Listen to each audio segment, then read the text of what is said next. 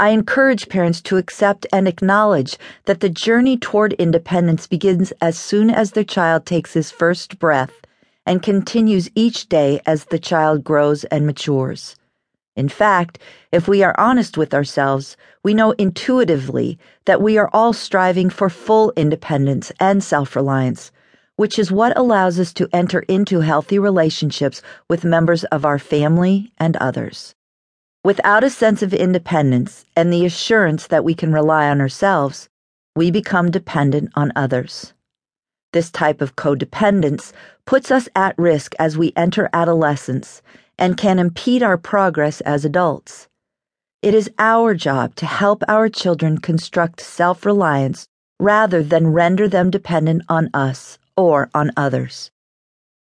If you aren't convinced of this based on your own experience as an adult, and by the dangers of sending ill prepared children into the adult world, Perhaps the expert opinions put forth in Bella English's November 9, 2013 Boston Globe article, Snowplow Parents Overly Involved in College Student Lives, will help you take fostering independence more seriously. According to the article, some parents remain so involved that they are leaving their college age kids anxious, depressed, and ill equipped to deal with matters both small and large. In the same article, one expert, Holly Schiffrin, a psychology professor at the University of Mary Washington in Fredericksburg, Virginia, and co author of a study, Helping or Hovering, published in April 2014 in the Journal of Child and Family Studies, says people need three basic skills to be happy. They need to feel independent competent, and able to form and maintain relationships with others. Over involved, hovering parenting interferes with the healthy and appropriate development of these three basic skills. We've all heard, or perhaps even thought, gee, if my three year old would only stay this little forever, or, no way is my daughter ever going to be a teenager. I've seen hundreds of parents use this state of mind, both consciously and unconsciously, to drive their decision making as parents. This nostalgic, idealistic, and wishful thinking overshadows reality.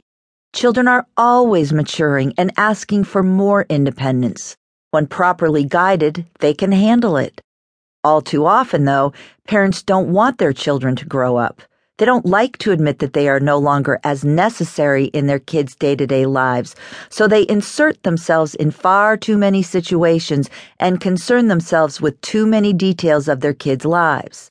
This tendency comes from a good place, but it's just not in the best interest of the child. We parents may not want to face the truth that children are with us in order to learn how to leave us, but our children understand this truth on a deep and intuitive level. For them, this march towards independence remains at the forefront of their every decision until they have been successfully launched.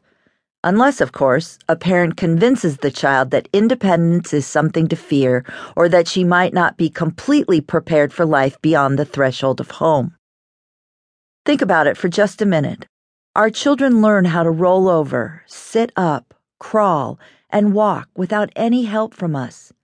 They watch our mouths as we talk to them and finally begin to mimic our words,